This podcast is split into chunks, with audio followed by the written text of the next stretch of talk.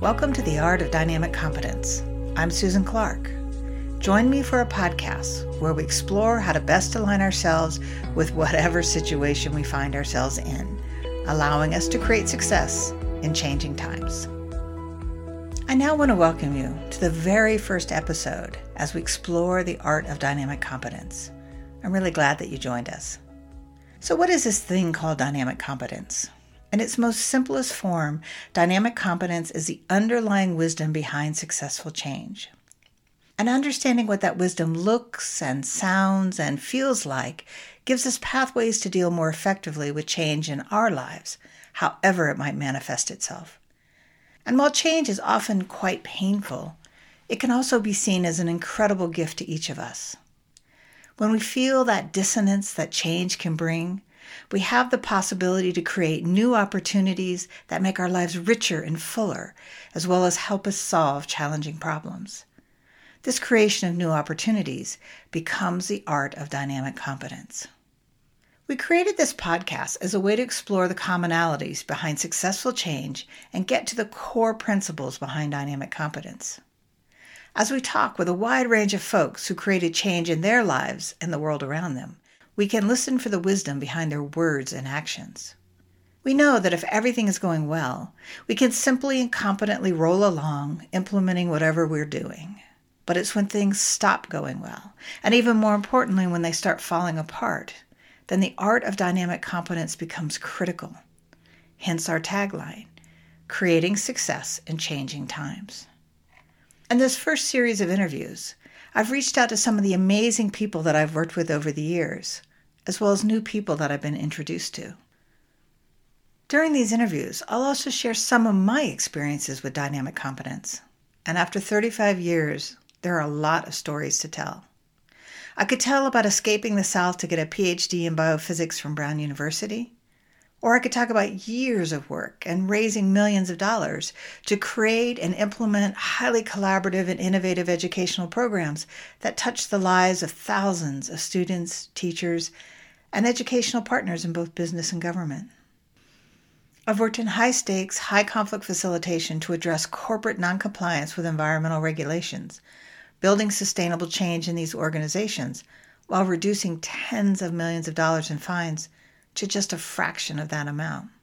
At the core of the success of these and many other projects has always been a deep commitment to dynamic competence.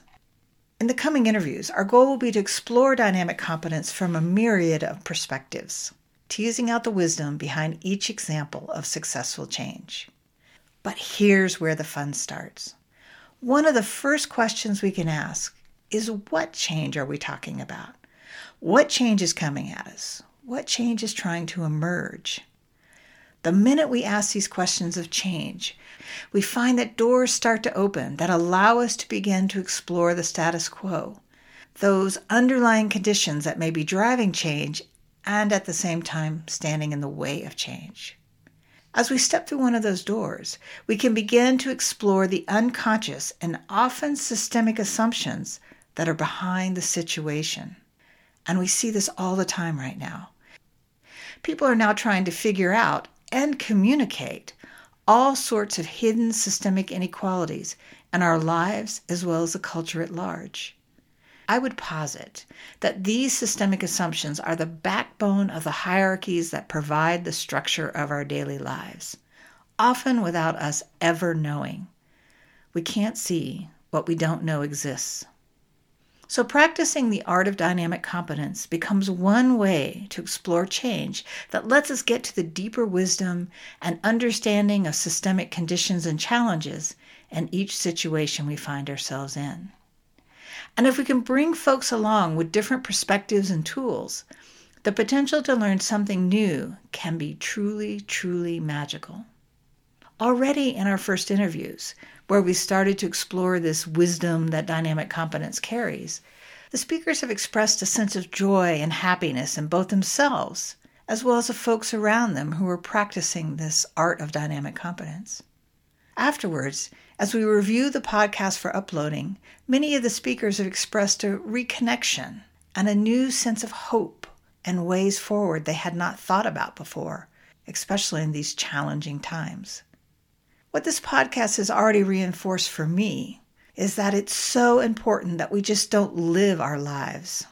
Rather, if we can become consciously aware of what we're doing, we begin to appreciate the snapshot in time of what we're creating. We find that things are never static, they're always changing. And if we can flow with that change, learning what it's telling us, what things need to be, we can begin to start to feel great joy from that success.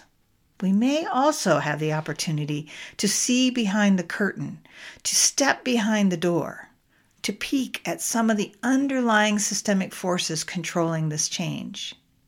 And isn't that what we are looking for in our everyday lives? Finding joy in the impermanence of life while we figure out new solutions and continually evolve with what's next?